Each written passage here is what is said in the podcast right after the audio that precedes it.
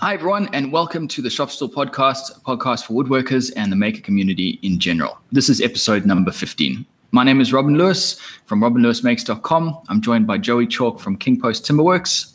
Hello. And unfortunately, Jordan Crawford from Periodic Furniture Studio is not with us today. Well, he, he's okay. He's just not in the podcast. we live stream the recording on YouTube every Thursday evening at 6 p.m. Australian Eastern Standard Time or UTC plus 10, or you can watch or listen to it later on YouTube, iTunes, or SoundCloud. I want to say hello to everyone in the chat. We'll get to your comments towards the end of the show, but feel free to chat amongst yourselves. The idea being that this is also a place for people to meet. So, in terms of announcements, a uh, couple of announcements this week. The first, um, Joey, I don't know if you saw that you were featured in a popular woodworking video on YouTube. Um, I didn't know. Yeah. I I was in a comment. I thought, but I didn't think I was featured in the video. Yeah, so that comment was from the Shop Stall podcast website. I put out their comment. Um, uh-huh. You were the uh, popular woodworking magazine, which everyone knows has been around for a million years. Right. On their YouTube page, they've got something called uh, Popwood Playback segment, which is or Popwood Playback, which is where they basically look at other creators. And right. yeah, they mentioned you and. Uh, oh, cool. Quite a few people in the comments like, "Hey, I know Joey did it." So yeah, it's oh, pretty cool. cool. Uh, that's because my Instagram went crazy for a, a, brief moment, and I was like, "What's going on?" And actually, I think the Wood Knight mentioned that um, someone had there was something on YouTube, but all I found was I think Leroy actually saying something about me, and I was like, "Okay." But I don't see why that's driven like 400 people to follow me on Instagram. So I didn't actually see any spike on YouTube. I just saw Instagram spike. So. Yeah. Now I wanted to ask if you'd if you'd noticed anything because I would have thought because that's quite a, a, a, a yeah not necessarily a big audience, especially com- compared to the growth of your channel, but a, a wider, different, mm. more diverse audience. And that's why I wondered if you might see some new oh. people coming on. Uh, well, subscribers really has just been kind of steady. Like I say, I haven't really noticed a a blimp, but I would I'll go and have check that out later on because uh, that's always interesting to see what people have to say. Yeah. Cool. Yeah. Just just on that note, Leroy Leroy was actually the one who pinged me to let me know that it was there. So thanks for that, uh-huh. Leroy. I, I, appreciate that. Um, I also want to say hi to Nick from Padula Studios. He got in touch with me just to say, you know, thanks oh, for yeah. the shout out. Um, yeah. Yeah. Same. He's a, he's a listener of the po- the podcast now, so that's pretty cool. That's that's cool. Yeah, I said uh, next time I'm in his area or he's in my area, go and have a hangout. But chances of that are not great at the moment, but at some point. Yeah. And um, yeah, that's about it for announcements. Uh, so let's do a quick. Did we say what Jordan's doing? Oh yeah, actually, sorry. Yeah, that's a very good point. Um, so the reason Jordan is not in the show with us tonight is he's a is it a stage manager or? Yeah, uh, I think he's like this. Hmm, I would guess he's yeah stage, and I don't think it's a stage manager, but it would be like the stage carpenter man. Yeah, he works with the, with the props. Anyway, yeah. so he's doing a stage show at the moment.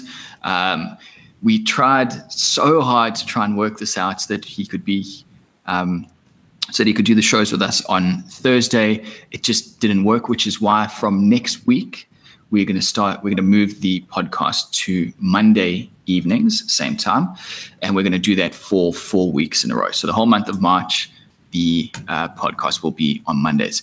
Um, we hope that it doesn't affect too many people in terms of jumping on. It's just that's the only time the three of us can actually get together during the evenings. Um, and as I say, if it doesn't work, you know, we will be going back to the regular regular scheduling mm. from April onwards. So, and yeah. Uh, so yeah, Jordan may pop his head in at, at any point, but probably not. yeah, yeah. All right, so let's hear what you're working on, Joe. What am I working on? Uh, so I finished the kitchen that I was working on, the plywood kitchen, and finished up the video for it. Well, pretty much finished the video. I'm pretty happy with it. Um, and I'm installing that kitchen on Monday, so hopefully I'll get some finishing shots. Well, as finished as I can get. It's not going to have the appliances in it. It's not going to have the bench top because that's going to be a stainless steel bench top, which is going to be templated after my install. So I'm, I'm never going to see the finished job. But um, um, I've done. I think I've done a slightly different video for this kitchen. So uh, it's a, I think it's a bit more how to than my usual videos. Um, which oh, I would think, you not consider your videos how to? Well, I don't know. Like I think I gloss over too much, but um, Oh, okay, I yeah, also don't enough, want yeah. to spend too long just blabbing on about Mhm. stuff either. So, because I guess right from the start, I've always kind of thought my videos were were not for beginners, um, Mm. and that if you're watching my videos to take tips, you're probably al- already kind of somewhat accomplished and kind of understand what's going on, and you might just be picking up the odd little snippet of goodness. Um, and I actually get some hate from that. I get quite a few comments saying, "How do you expect some beginner to um, do this?" And I'm like, uh, "Well, don't watch my channel if you're a beginner."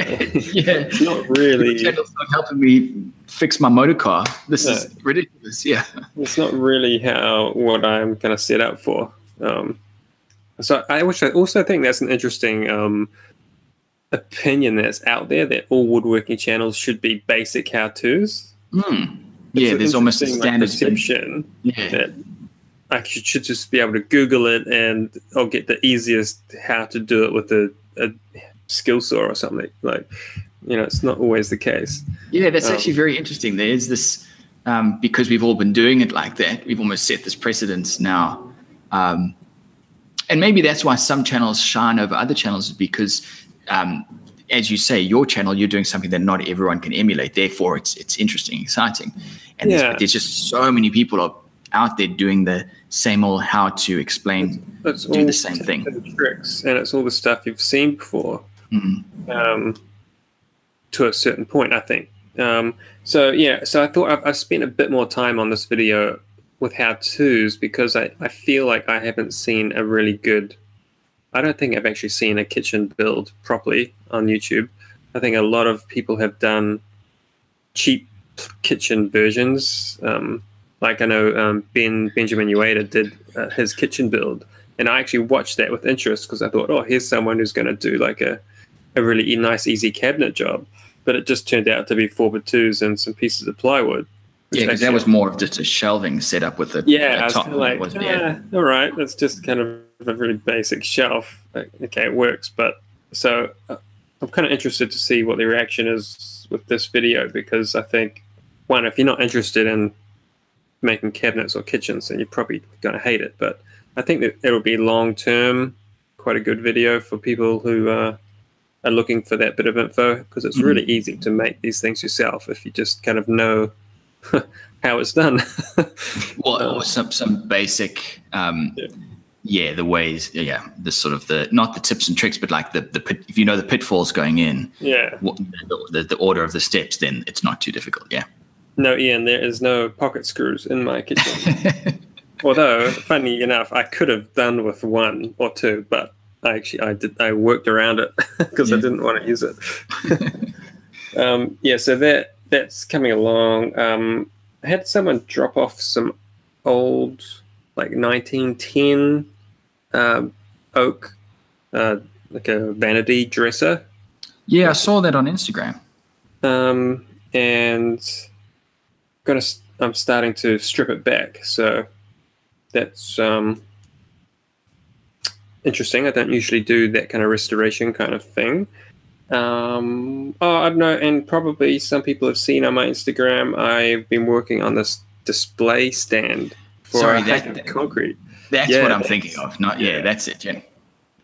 Um, and so I had was going to have two weeks to make this thing, and the walnut plywood veneer, veneered walnut plywood, however however you want to say it, um, it just took so long. It got lost in shipping. They said it was delivered to me, and the shipping company didn't know where it was, and uh, I ended up going to a, a warehouse at the end of my street, who often get deliveries from the same supplier. I thought they might have had it by accident. Uh, as it turns out, the guys in there knew me. They were like, "Hey, we watch your videos," and uh, and so I got talking to the guy in there and found a stack of uh, a stack, found about three sheets of oak veneered birch plywood that's been in their workshop for like ten years. Yeah. And um, I said, "Oh, I'll I'll have that," and so I'm getting that for like the price of just regular birch ply. So that's awesome. I'm going to make my desk out of that.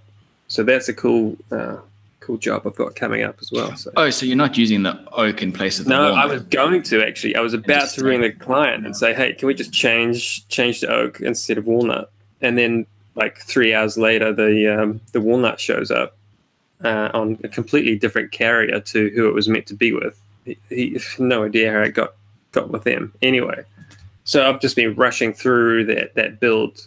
Um, for people who don't know, it's a I've got a sample of of underfloor heating in a concrete slab. So I've got this piece of like one meter by 500 mil, 70 mil thick polished concrete. It's got water pipes in it.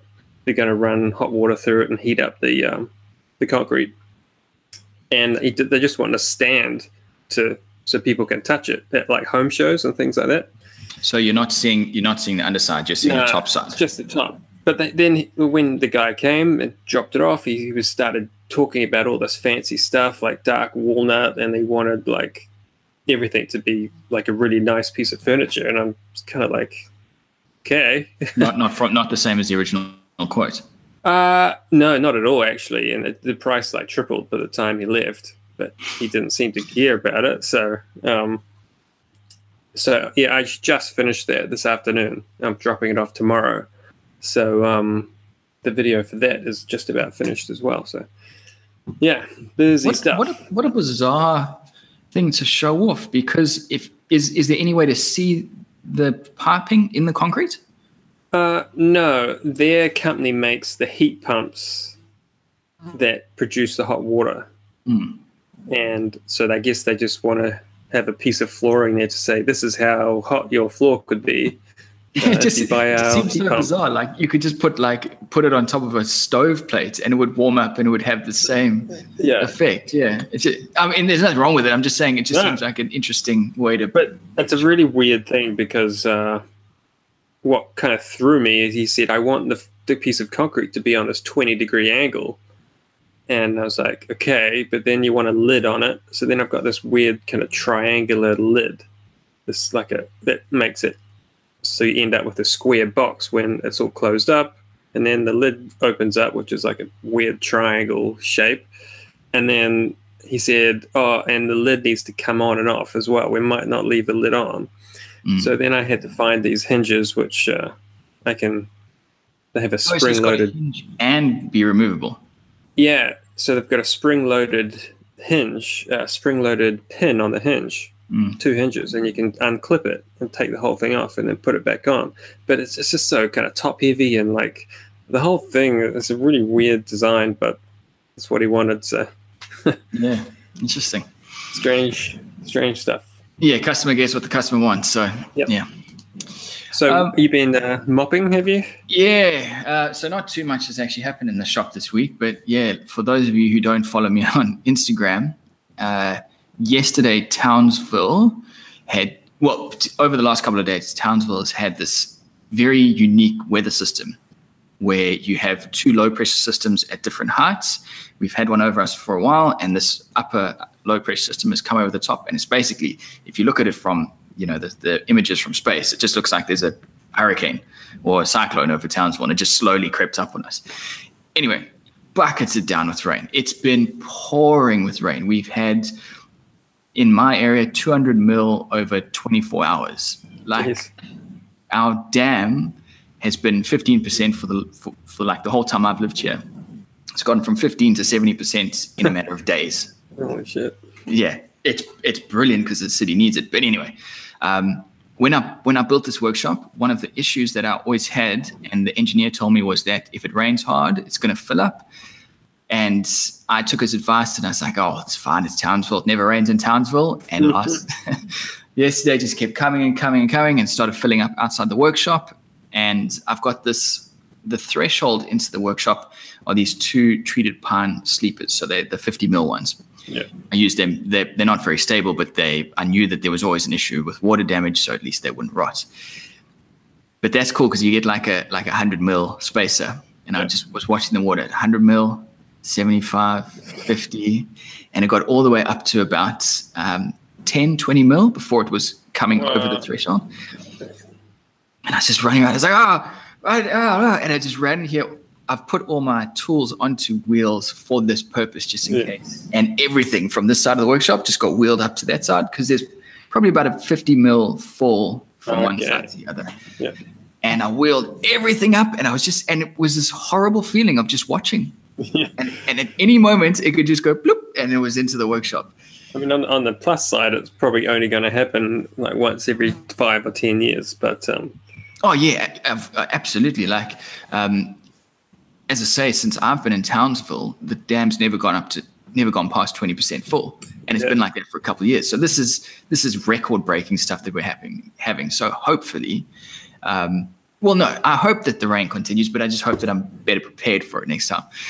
Uh, so anyway, so I was sitting here just watching the outside of my shop. The water was just coming up, coming up, coming up, and there was nothing I could do. And um, and then the rain eased off, and I thought I've dodged a bullet. Awesome.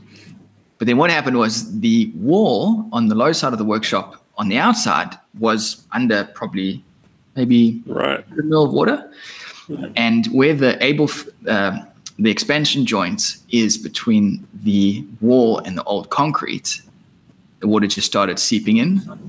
All the cracks on, on the slab, because this is just a, a junky old slab. It's not, Yeah. you know, it's not poured properly.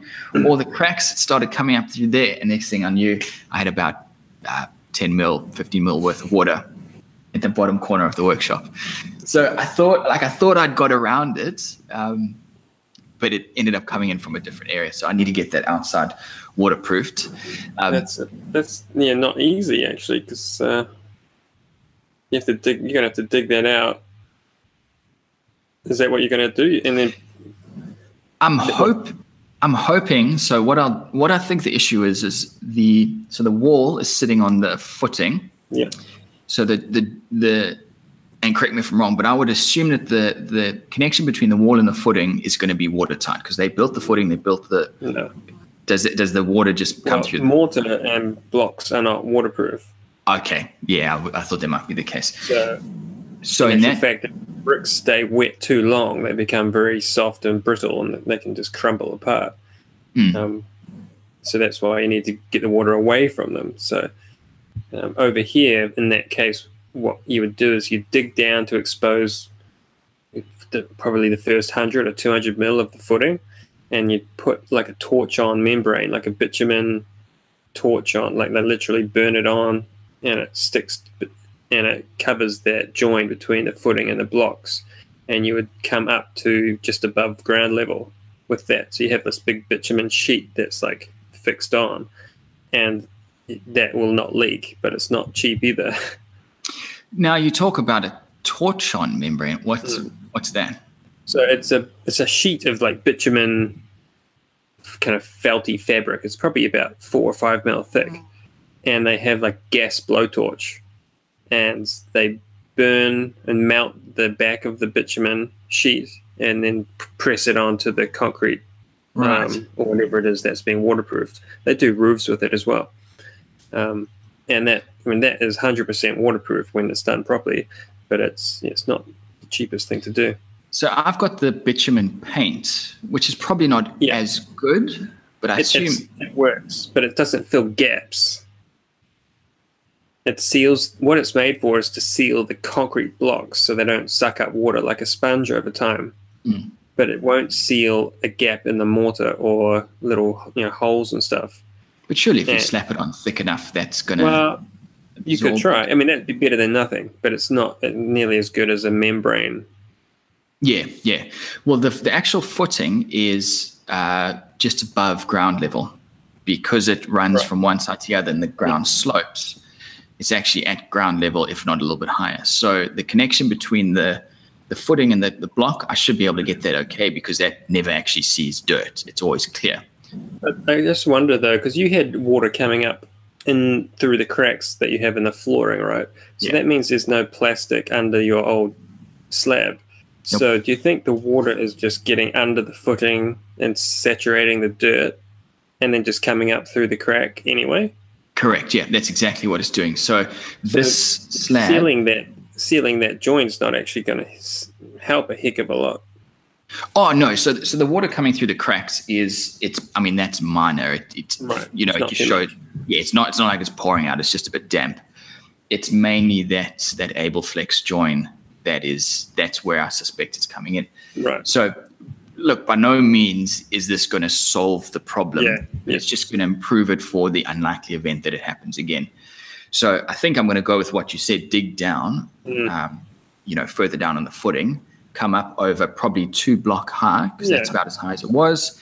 Um, technically, this bitumen you're not supposed to paint over, but I've painted over it in the past and it does hold. You just put enough coats on it Just eventually, going, yeah. eventually sticks. Um, and then after that, it's a workshop. You know, it's, Sweet. it's not meant to be uh, a living area. So it is No, what it is. yeah. And funnily enough, the one cool thing about it seeping in is that when the water then receded, all the water left. Oh, So yeah, I- that's true. Yes. so I don't actually have a pool now. Um, it's just all damp in here. It's, it's so icky in here. Like I've got the aircon running to keep it cool. So it's just cold and damp, and it just is the most depressing feeling being in here. Good dungeon. Um, so I, apparently the this main system is easing off now, so we're we shouldn't expect any more heavy rain. I believe there's more on the way next week, but who knows if that'll happen.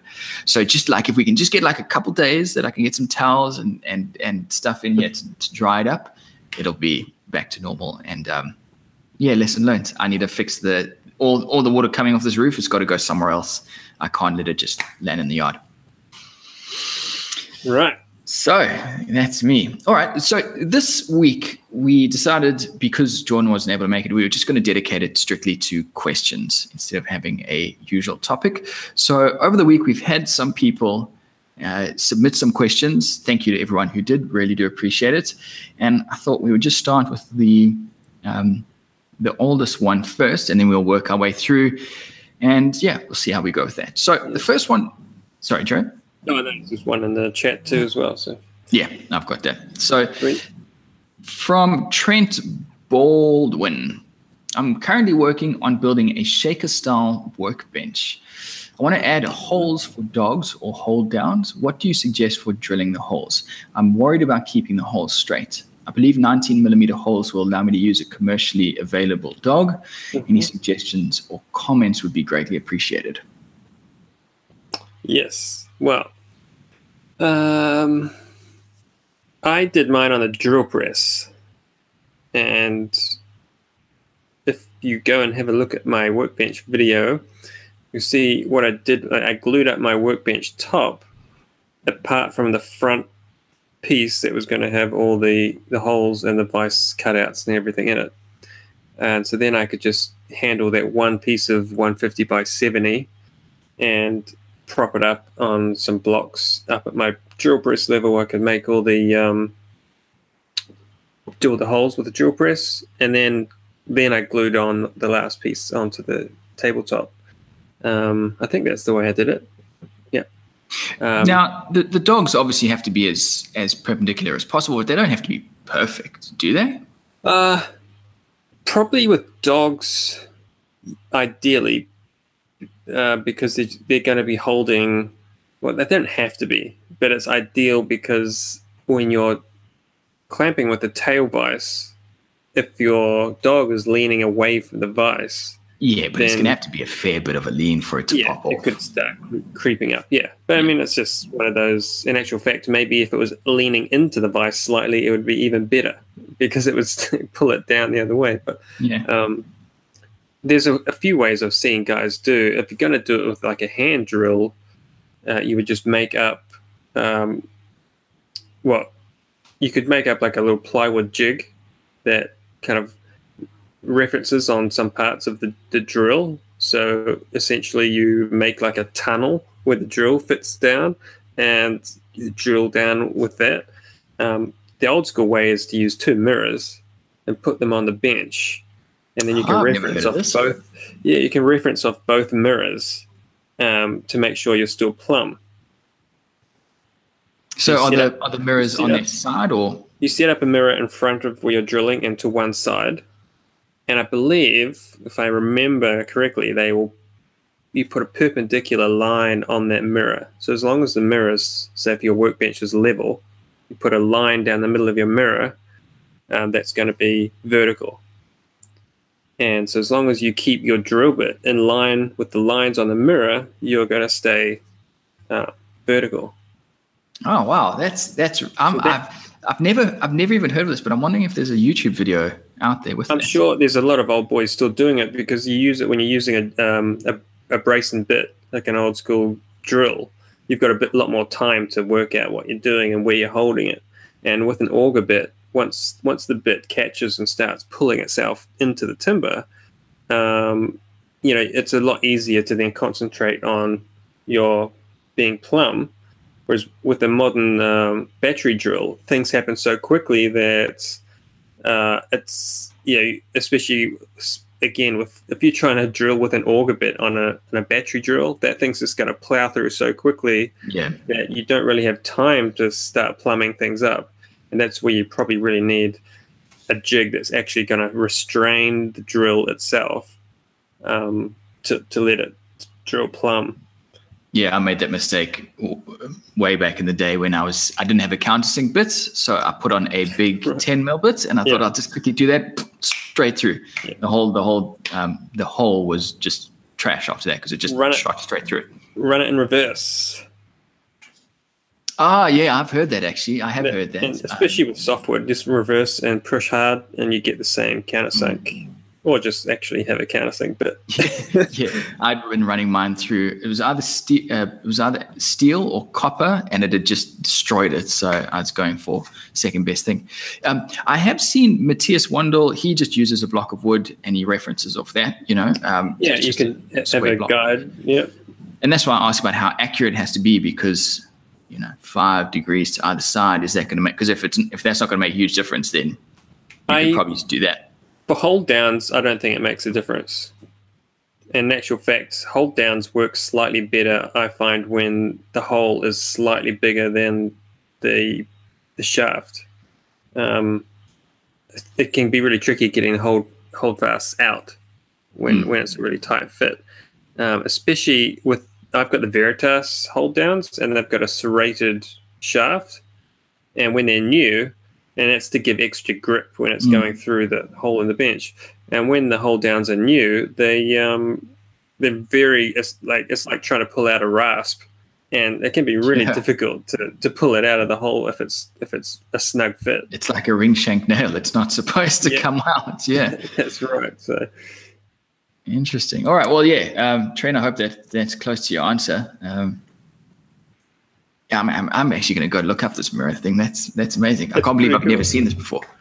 I saw one uh, on Instagram recently as well. Someone doing it. Um, who was it? Maybe is it Bench Hadley Furniture? Have you heard of him? Mm-mm. I think it was him. He had a picture of a couple of mirrors set up. Yeah, I think it was him because he's making some. Um, uh, he's making a, a set of chairs, and he needed. I think he had it set up on a specific angle for drilling the holes for chair backs, and he was using the mirror system. I think that's what it was um, to drill on a specific angle instead of do an square. Oh. Yeah. Oh, That was with the brace and bit as well. So yeah. All right. So from Rob Parker, we've got how about wood glues? I noticed you use uh, so used old aqua Aquadhere, Robert. You know, I've never actually said I've seen it a million times in the bottle, but I've never Yeah. actually said the name out loud. And Jordan, you use a US one uh, Titebond. Yeah. New Zealand has both Oz and US glues, I guess, Joey. So please discuss brands and reasoning behind your choice. Um, well, I'll, I'll start.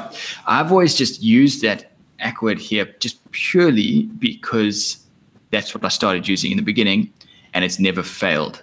Uh, I'm not, you know, no way would I ever endorse it. I'm sure the there are a lot better glues out there. I'm sure there's a lot worse glues out there.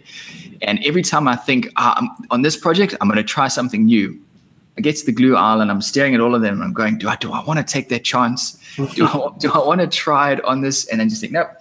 Which is probably stupid because it it is one of the dearer glues. Um, you know, buying it from a from a hardware store. No, no, no. I, so I use this Equid. Oh, the Equid. It's a Selleys product. Yeah, yeah. Um, I've seen a lot of people use uh, a Sika wood glue. Oh, okay. I'm not Like, quite a, like a, a PVA style. Yeah, yeah, it's, it's still a PVA, but I, I can't remember the exact name of it, but I know it's Sika.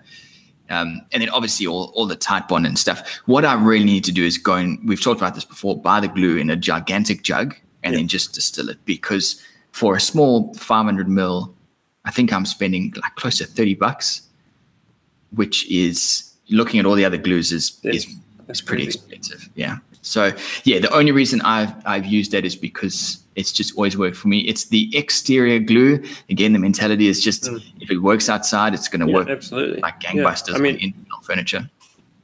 I used the same stuff for a long time, and then mainly because I could buy it in four liter, four liter bottles from the hardware store when I was getting going. um, it's great stuff, and to be honest, as finally the question is asked because I was thinking about this today. Um, I I have yet to find a difference between Titebond and the white PVA that we use, the Aquadhere. Um, the uh, the Titebond is more expensive here, and that's probably the main reason I stopped using it because I can get a what is it a US gallon for the same price as I can get a four liters, which is actually more uh, of the Aquadhere. So that that's where I started using that, and then I started buying big buckets of the stuff. And actually, today I ended up I found an old Titebond bottle that still had kind of it was kind of a third full, and I just filled it up with um, white PVA on top of that. So now I've got like really mildly yellow glue. Sorry, so did you say you you use the Aquadhere as well? Yeah, I, I used it. I still have got still got some in the workshop. oh Um, right, okay. I just I There's didn't. nothing wrong with it. It's perfectly good. And that's why I say I don't think there's I can't find any difference between Titebond and Aquadhere. It, it, it really I mean it's just PVA glue.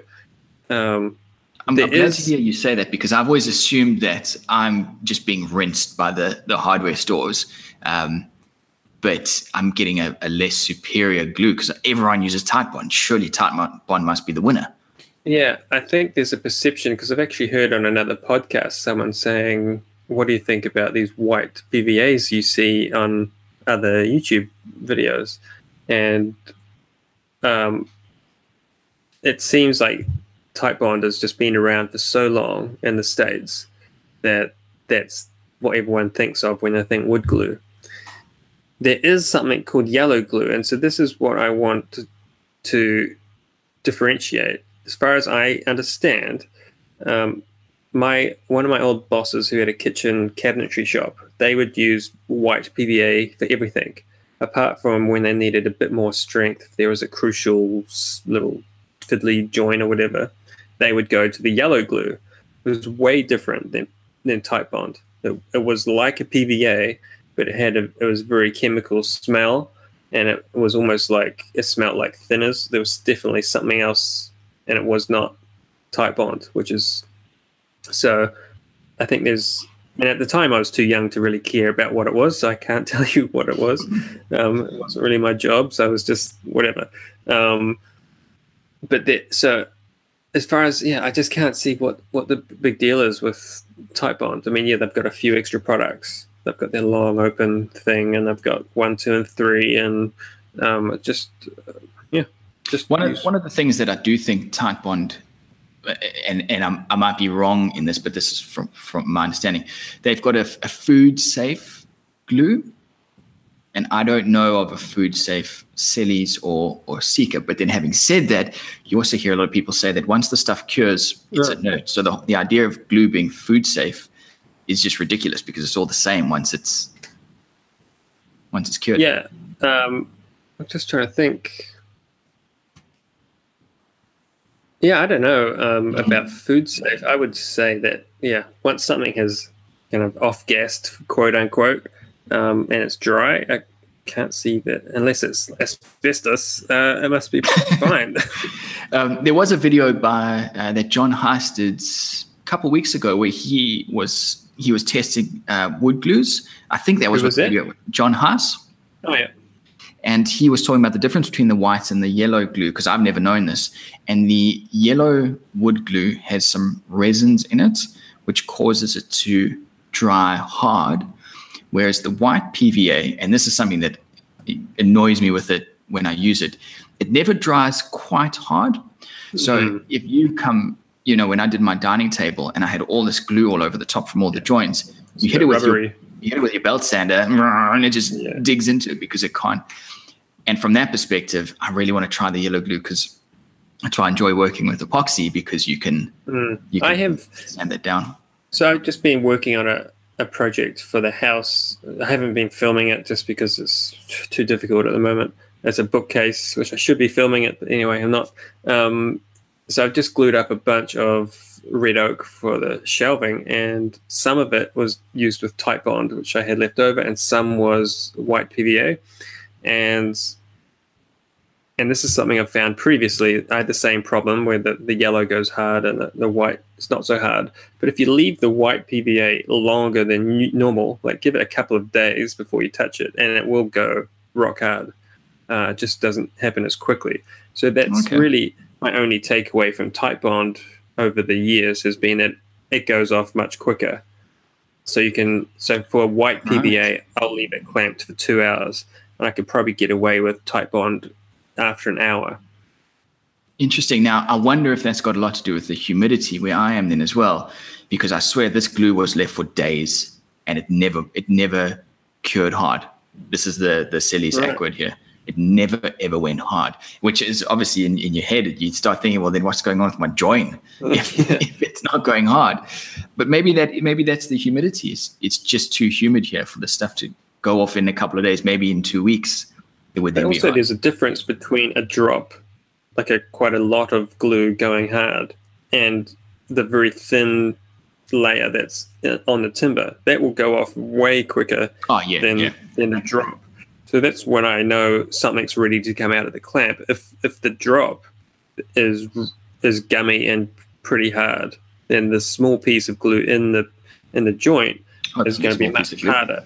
Um, as long as it's not a really big, deep joint, in which case it needs longer to to cure because there's less um, oxygen getting to it and all the rest.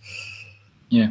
I've just seen something from Ian Beckett. Selly say their exterior wood glue is food safe and recommended for chopping boards, which is interesting because in the advert, um, his name's Carl. He was on one of these home reno shows. I can't remember his surname. um, he's promoting it there, making a, a, a, a chopping board or, or, or like a, a serving tray out of it. And so, Right. yeah, ob- it must be food safe. So, Huh. yeah. Um, yeah. Okay. So, yeah, that's that's really interesting. I must I must give this yellow glue a try. Martin was just saying that it would be interesting to do a comparison between the Aquadhere and Yeah. the Titebond. I've wanted to do that for ages, actually. Yeah. All right. So then the next question: Small Fry DIY. That's a really cool name. hey, Robin, love the podcast. Thank you very much. Would love to know uh, how what products to use in Australia to take care of cast iron table saw tops. I'll, let, I'll let you start that one, Joy. I don't actually have a table saw yet, but I have a lot of Um, experience with stuff getting surface Okay, rusted. Let me try and remember the name of this stuff. Uh, I've got to try to write it down. Oh God, it's like it's like Pennzoil, but it's not Pennzoil like the car oil. It's like Penzo something oil. Oh God, it's like a linseed based stuff, and it's for you. So you just wipe it on to to your your steel surface. Like you'll usually I'd sand it down a bit, clean it up, and it puts a layer of like it puts like a hard film, like almost like a waxy layer on, on your the iron, and it just wears off naturally over with use, and you can actually see that it um, starts kind of dulling off. You lose that kind of glossy look, and then you know it's time to to put another coat on. Um, it takes probably overnight to dry, but um, it's really nice stuff actually. Yeah. I've, I've had a bottle and I've had it for probably five years. Uh, it just goes and goes. Penetrol, further fabrication Uh, to Penetrol. That name sounds very familiar. I'm sure I've seen Yeah. it. Maybe that's what it is. Penetrol, yeah, something like that. It's a little black tin with a stupid lid you can't get off, and uh, and um, yeah, it's really got a heavy linseed oil base to it, but bloody awesome. I think they say it's meant to be. You could use it as a primer for painting steel as well. Well, the, the, the Penetrol, I'm sure my old neighbor, a builder, told me about this, this product that you use to paint on old paint surfaces and it absorbs Oh, into the paint right. and sticks it to the walls. Like, Uh-huh. and that's what you paint on first. And then you, if, if it's like a glossy surface, you paint it on, saves you from having to sand it. And I'm so sure that it was called Penetrol. Right, yeah, could be. talked about. Um, now, just That would be the best thing. Yep. Just to elaborate on the um, putting the stuff down on your table saws, I've tried using wax for my jointer and my thickness planer. Sometimes it works really well. Sometimes it doesn't work well. So this is the this is the type of wax that I'm using. It's just a normal uh, Oh, yeah. beeswax. Right. Are you supposed to put it on, wait for it to dry, and then buff it, or do you put it on, rub it in? Don't ask me about wax. I have not had any success. I don't know what it is. I cannot put a wax finish on anything and make it look nice. I just Yeah. just get like swirly marks. I've tried waiting for it to dry and then buffing it. I've tried buffing it in straight away. I've every I've tried every variant that I've heard of, and I think, to be honest, I think it may be to do with the average temperature is too hmm. high to let the wax actually harden off, and it just stays kind of semi-soft. And so the one time I did a tabletop with it, it looked mint until you touched it, and then you just had this big hand smudge Touch across the hand, wax. Well, I've And- used it once on my jointer, and it worked amazingly. I could have just thrown the boards across, and they would have. they would have. It was, but that was, and then I could. I've never been able to replicate it. And maybe, as you say, it's because it's so warm here Yeah. all the time. It always just stays tacky, and it never fills those voids. Yeah, Yeah, um, such bad luck with that. there is uh, you can get a dry lube a bunch of people will make it and it's actually for this purpose this isn't a spray can and so you'd give your your steel um, a clean up and spray the stuff on let it dry for whatever however, however long it's probably only 20 minutes and it again puts a thin film coat on which they say won't come off uh, you know won't come onto the workpieces it will stay on on the steel um, and I have a can of that. I use it every now and then for lubricating the runner on my uh, on my saw or any anything else with bearings or anything. Um, so that is an option. It's nice and easy. Just spray it on and that's it. And various people will make it. The silicon spray is what I've had the most luck with. yeah, but it, no good in a workshop, man. no, why is that? Because you're putting silicon particles everywhere, and you try and glue silicon together.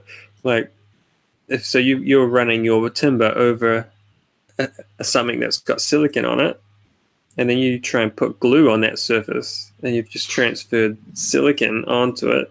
To be fair, I've silicon always will wiped it very thin, but maybe I've just got luck. Maybe I didn't. I didn't even think about That that. is- the biggest concern. Like, it's great stuff for making stuff slippery, but it's terrible. Uh, I know um, when I was a, a kid, my friend's dad was a, um, a, a car sprayer, and you were not allowed silicon spray anywhere near his shop because if you got silicon spray on a car and then he tries to spray over it, you know, this, this is the end of the world. It's not going to work. So, um, Yeah, From that okay. point of That's good to know. Yeah, I silicon didn't. I didn't spray even is think a great lubricant, but terrible for anything else. that.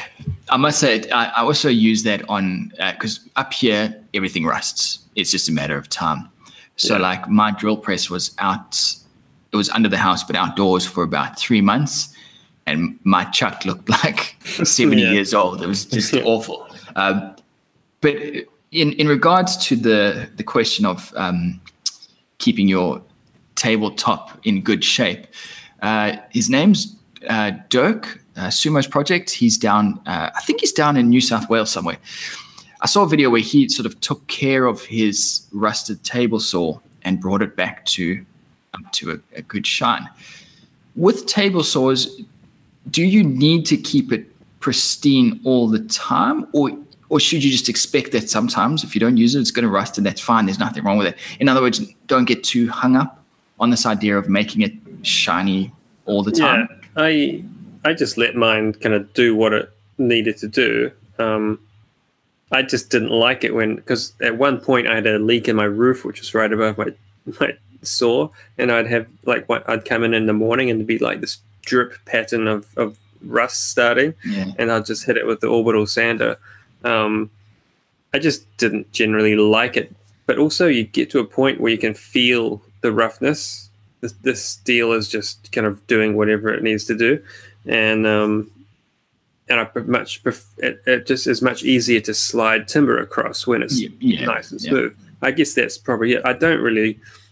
It's like not damaging the steel. No, I mean I- I've heard people say like, "Oh, don't put drinks down on my cast iron or whatever." You're like, well, what? It's just a saw. Like it, it doesn't need to stay looking like a mirror, but um, you know you don't want to treat it like shit either. But it's Yeah. got to be it's a tool. So yeah, where my uh, jointer lives and just underneath my well underneath the side of my aircon and they when i got them out here to come and clean out all of the radiator they put this big bag underneath the the aircon and then they just get this like water gun and they spray the inside right. and i said to him do you need me to move that tool it's not going to get away no no don't worry don't worry did his thing left and there was just all this black stuff all over the bed Awesome. and I just looked at it and I thought, thank goodness I've caught this now, so it's not going to have a chance to to uh, to rust or anything. But yeah, Right. just covered it, so I'll know next time to move it out the way. All right, we've got two more questions. So this one is from Trent's Timberworks. I saw Joey using a router to make half blind dovetails. What sort of bit do you use and how do you set this up? Would it be better to use a drill press and a Forstner bit to remove most of the bulk and a chisel to clean it up? Okay. Right, dovetails. Um, sorry, it always takes me a few minutes to get my head around dovetails. Even now, like I still, it doesn't just happen in my head about which part, which part gets cut which way. Like I always um, get my two pieces of wood and like, right, this bit's gonna look like this, and this bit's gonna look like this. Like, yeah. Um, so half blinds. So you, obviously you do the tails the regular way. So you're looking at the pins. So that would be like the draw front side. Um, what do I do? I mark out the where the waste needs to be cut away, and um, with uh, a marking knife or something like that to cut the fibers. And generally, then I'll just set set that um, draw front in on its end, so its end was up in the vise, and ideally you'd put some kind of scrap timber around it, so you have like a flat platform to reference the router off. Um, sometimes I don't do that because it's quicker not to. um, uh, so it depends on the depth. I often just use a with a small router bit. Um, I I think it's a quarter inch shank. If the small router bits tend to just have one cutter on them, they're like a one-sided cutter instead of a two-sided. So I just use like whatever whatever cutter I have that fits really. Um, the only I guess the only concern would be how deep you're cutting. I tend to not want to cut more than 10 mil deep with at a time. Um, it's better to do that in one pass because you've got more material to reference the router on at the top. But um, if if you can't do it in one pass, then obviously you're going to have to do it in two. But it just I find it a bit more awkward to come around again and do it. Um, but really, the only adjustment to consider is the depth. Uh, other than that, it's just hold your breath and hold the router really tight.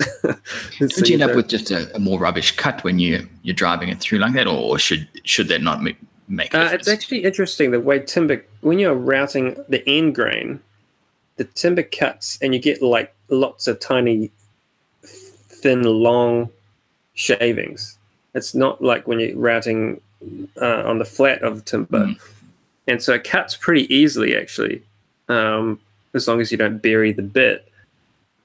you just kind of sh- shave away from the front to the back. I find it works pretty good, but um, yeah, it really is just a matter of don't cross your lines and then go back with the chisel. But it just makes it really quick. I mean, I've done it with chisels, and it's just a bit more bloody time consuming. I think you could use a Forstner bit as well. It would work. Um, I've never done it because I, I, find the router just works better. Or I, say I can't say that because I haven't done the other one. I find it uh, it works easier, easy for me. Yeah, maybe. Yeah. All right. I'm not going to weigh in on this conversation because I don't have enough experience with. I don't think I've ever done half blind dovetails. So, I mean, I know what they are, but I've never done them myself. All right. The, the last question is from Bill Mensa. Here's one for Joey. What made him go? Well, actually, before I finish this question, anyone in the chat? Um, I know there's a bit of delay, so if you do have any other questions, quickly fire them off now, and then we can we can try and fit them all in. So, from Bill Mensa, Here's one for Joey. What made him go for the hammer saw over something else? I'm not sure what that's referring to. Uh, my table saw, my new ah. um, bench saw. It's a hammer. So I did a bit of research on new saws. Now, I, I don't think I've told the story. So the beginning, it was January 1 of 2017, I decided to buy a new saw. And if anyone remembers, it was October when I actually got it. So I put the order in. Long story, long story short, I put the order in for the saw um, in the beginning of March, and um, so it took quite a long time for me to actually get the saw. Um, so I did a lot of shopping around Felder, who makes hammer, so if you don't know, oh, Felder, I didn't know that. Felder is the main brand. Hammer is their lower end versions. Um, so Felder is your full on commercial stuff. The Hammer stuff is slightly less spec and made for the smaller shops and and home shops. Still good so, quality though.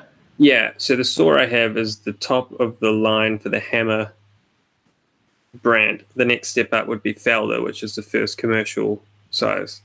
Um, they're actually exactly the same. I think they just have different branding uh, for the first step up. So, and the top end of Felder is like eighty thousand dollars for a saw.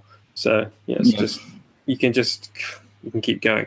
Um, so, as what I what I ended up doing was just directly emailing Felder in Germany, or I think they're in Germany, Google translated my email, so God knows how it read.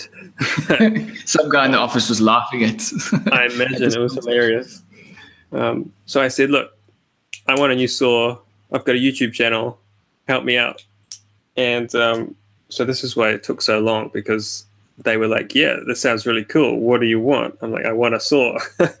um, they said, "Tell me what you want." So I told them what I want and they so then they were just asking like a thousand questions like how many views do you get you know, all the stuff you could imagine where are your yeah, audience now, is this all over google translate as well or uh, no then they they put me on to a new zealand contact right and then he was transferring it back to germany and so there's this big uh, kind of delay in getting responses and so in the end they said you're right we'll help you out they gave me a pretty good discount off the saw and all they wanted is for the saw to be in videos. So that's the easiest thing you could you can do. Did, did they stipulate like how many videos? Or that's what I thought they were going to do. Because at first they were leaning. It sounded like they were going to just say, "Here's a saw," and I was like, "Please, this is going to be awesome." But uh, no, I still had to. I still had to fork out bloody good money for it. Um, but they just said we want it in videos, and that's it. So fine, I can do that. Um, That's pretty cool because I've heard um, the the making of podcast guys talk about how they've stopped now yeah.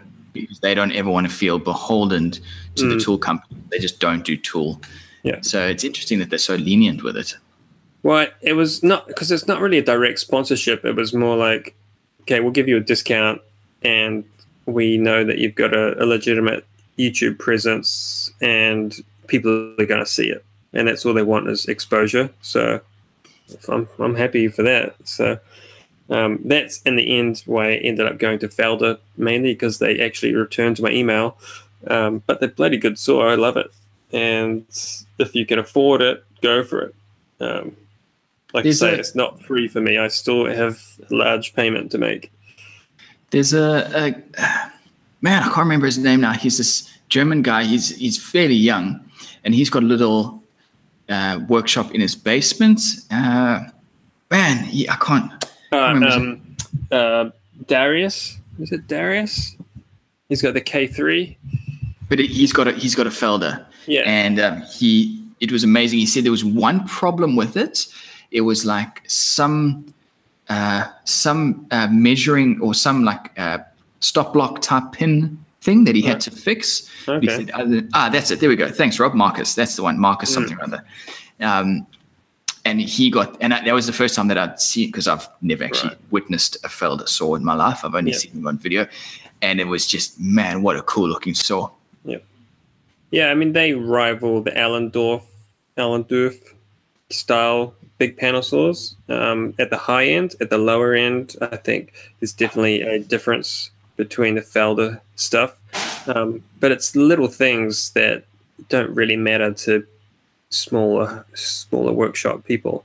Um, I could go on and on, but I'm sure it would really not be interesting. with with those types of saws, do you find that the everything around them, coming from someone who doesn't yet have a table saw but will eventually invest in one, all the stuff that comes around that means that there's no point in me getting a, a high end felder because I don't have like, for example, I don't have a flat concrete surface to even put the thing on. Oh, well, neither do I. but well, and that's what I'm asking. So, do you need to be in a certain level with a certain spec shop, certain power, uh, certain, um, or do you just buy the thing and it's, it's awesome? I would just box? Like if you want to make dead perfectly square cuts and and like essentially delete your jointer by using the the saw, um, just go for it because it, it makes my life so much easy. Like uh, it's essentially a drop saw as well. Like I mean, it does everything you could want it anything to do. Um, takes up a lot of room, but I've actually found it takes up. We have more space in the workshop be, because of the way it works. I don't need all my auxiliary tables around the other saw, mm. so I actually have more free space, and I can just slide the slider one way or the other, and um, yeah, it works way better in my workshop. Yeah. Martin's just corrected me. Marius Hornberger. That is the ah, one I was thinking, not Marcus. Marius. Close enough, Rob. Uh, yeah, because I've been looking at the saw stop just because I, I, think oh, yeah. technology is good, and, and, I know that's a it's a whole can of worms. But um, but the, the, other reason that I've been looking at that's just because that's something that I could potentially one day afford. Whereas these Felders and that these these yeah. panel saws, I mean, they're just it's just it's stupid one. I think the K3, which is the smaller version, this must be about eight thousand or something. Oh, that's not too bad actually. I thought I thought they all started fifteen up. No, my one is about fifteen. Yeah.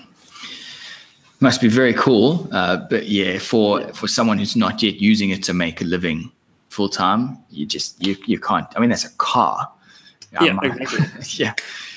There was debates. I tell you, there was debates. yeah. All right. Um, uh, so Ian, what saw does George use? I'm not. I'm not sure. SCM, I think. SCM. SCM, which is a rival to your Altendorfs and your Felders. Right. Yeah, Jason, buy a secondhand one. That's a good idea. Yeah.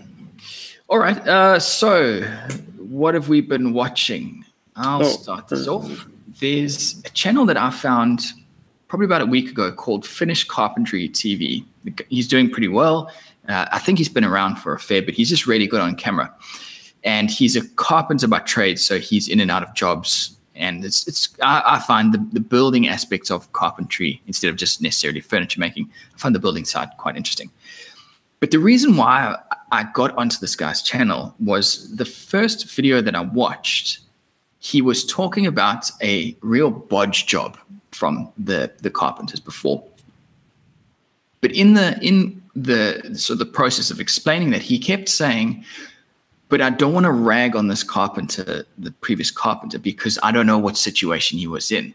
and it was such a refreshing change because I, I can't stand when I when I watch videos with professionals, uh, you know, uh, craftsmen, and they just talk rubbish about the person before them and about the work, the quality of their work, just and they just go to town on the guy because as someone who's still learning a lot of things, like mm. I've done some DIY jobs around the house that yeah, they were they were pretty subpar, but how else are you supposed to learn? Yeah, true. Um, so I'm I'm not saying we should just all accept that poor craftsmanship is okay, but like I don't want to hear you whinging about it.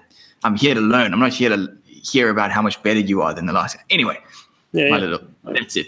That's my little rant. Anyway, um, Finished Carpentry TV is very cool, very good at explaining stuff. And if you are a carpenter or a, you know in that sort of trade or interested in it, would highly recommend this channel.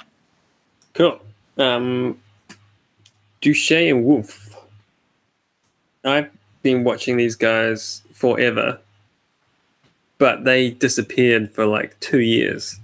Um, and today I see he uploaded two new videos. I've watched one of them. Um, I think what happened is he has shifted. He's moved interstate somewhere in the states.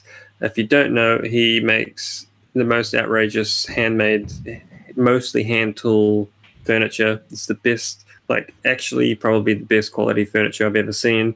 Um, it's museum quality. It's uh, just outrageous, and his his uh, attention to detail and precision is uh, outrageous. So give them a look. They're back on YouTube. The only thing I I would, the only thing I, I guess my peeve about his videos is that he just needs a bit more. Like give us some more. He puts a lot of still shots in and a lot a lot of captions, and it's just talk or something would be really nice. Because so many people want to. So from a from a production standpoint, well, just and from a watching point of view, like it's the video style is very much from five years ago, which ah, was what he was okay. doing. He hasn't really changed his style, which is fine, but it does make the videos tricky to watch because you're like, wait, wait, go back. I want to see that for like another angle or, or not just a still shot. Like explain how you did that step. And I understand fully because he's a commercial guy making these pieces t- to um, make his bread and butter. But you know, give us a bit more detail, please. Yeah. Otherwise, yep, that's me. All right, so we'll have links to these uh, videos or channels below. Um, so if you guys do want to have a look, if you're watching the YouTube video. Other than that, uh, nothing else from the chat. Joey, is there anything else you wanted to mention? Uh, nothing that we've only got two seconds for, so that's fine. Cool. All right. Well, thank you very much to everyone in the chat. Thank you to everyone who submitted questions. I uh, really do appreciate it.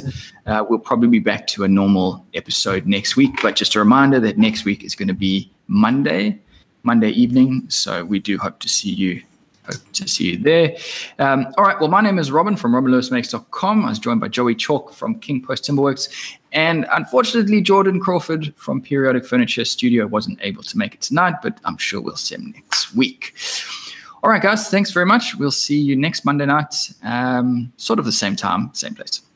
See ya.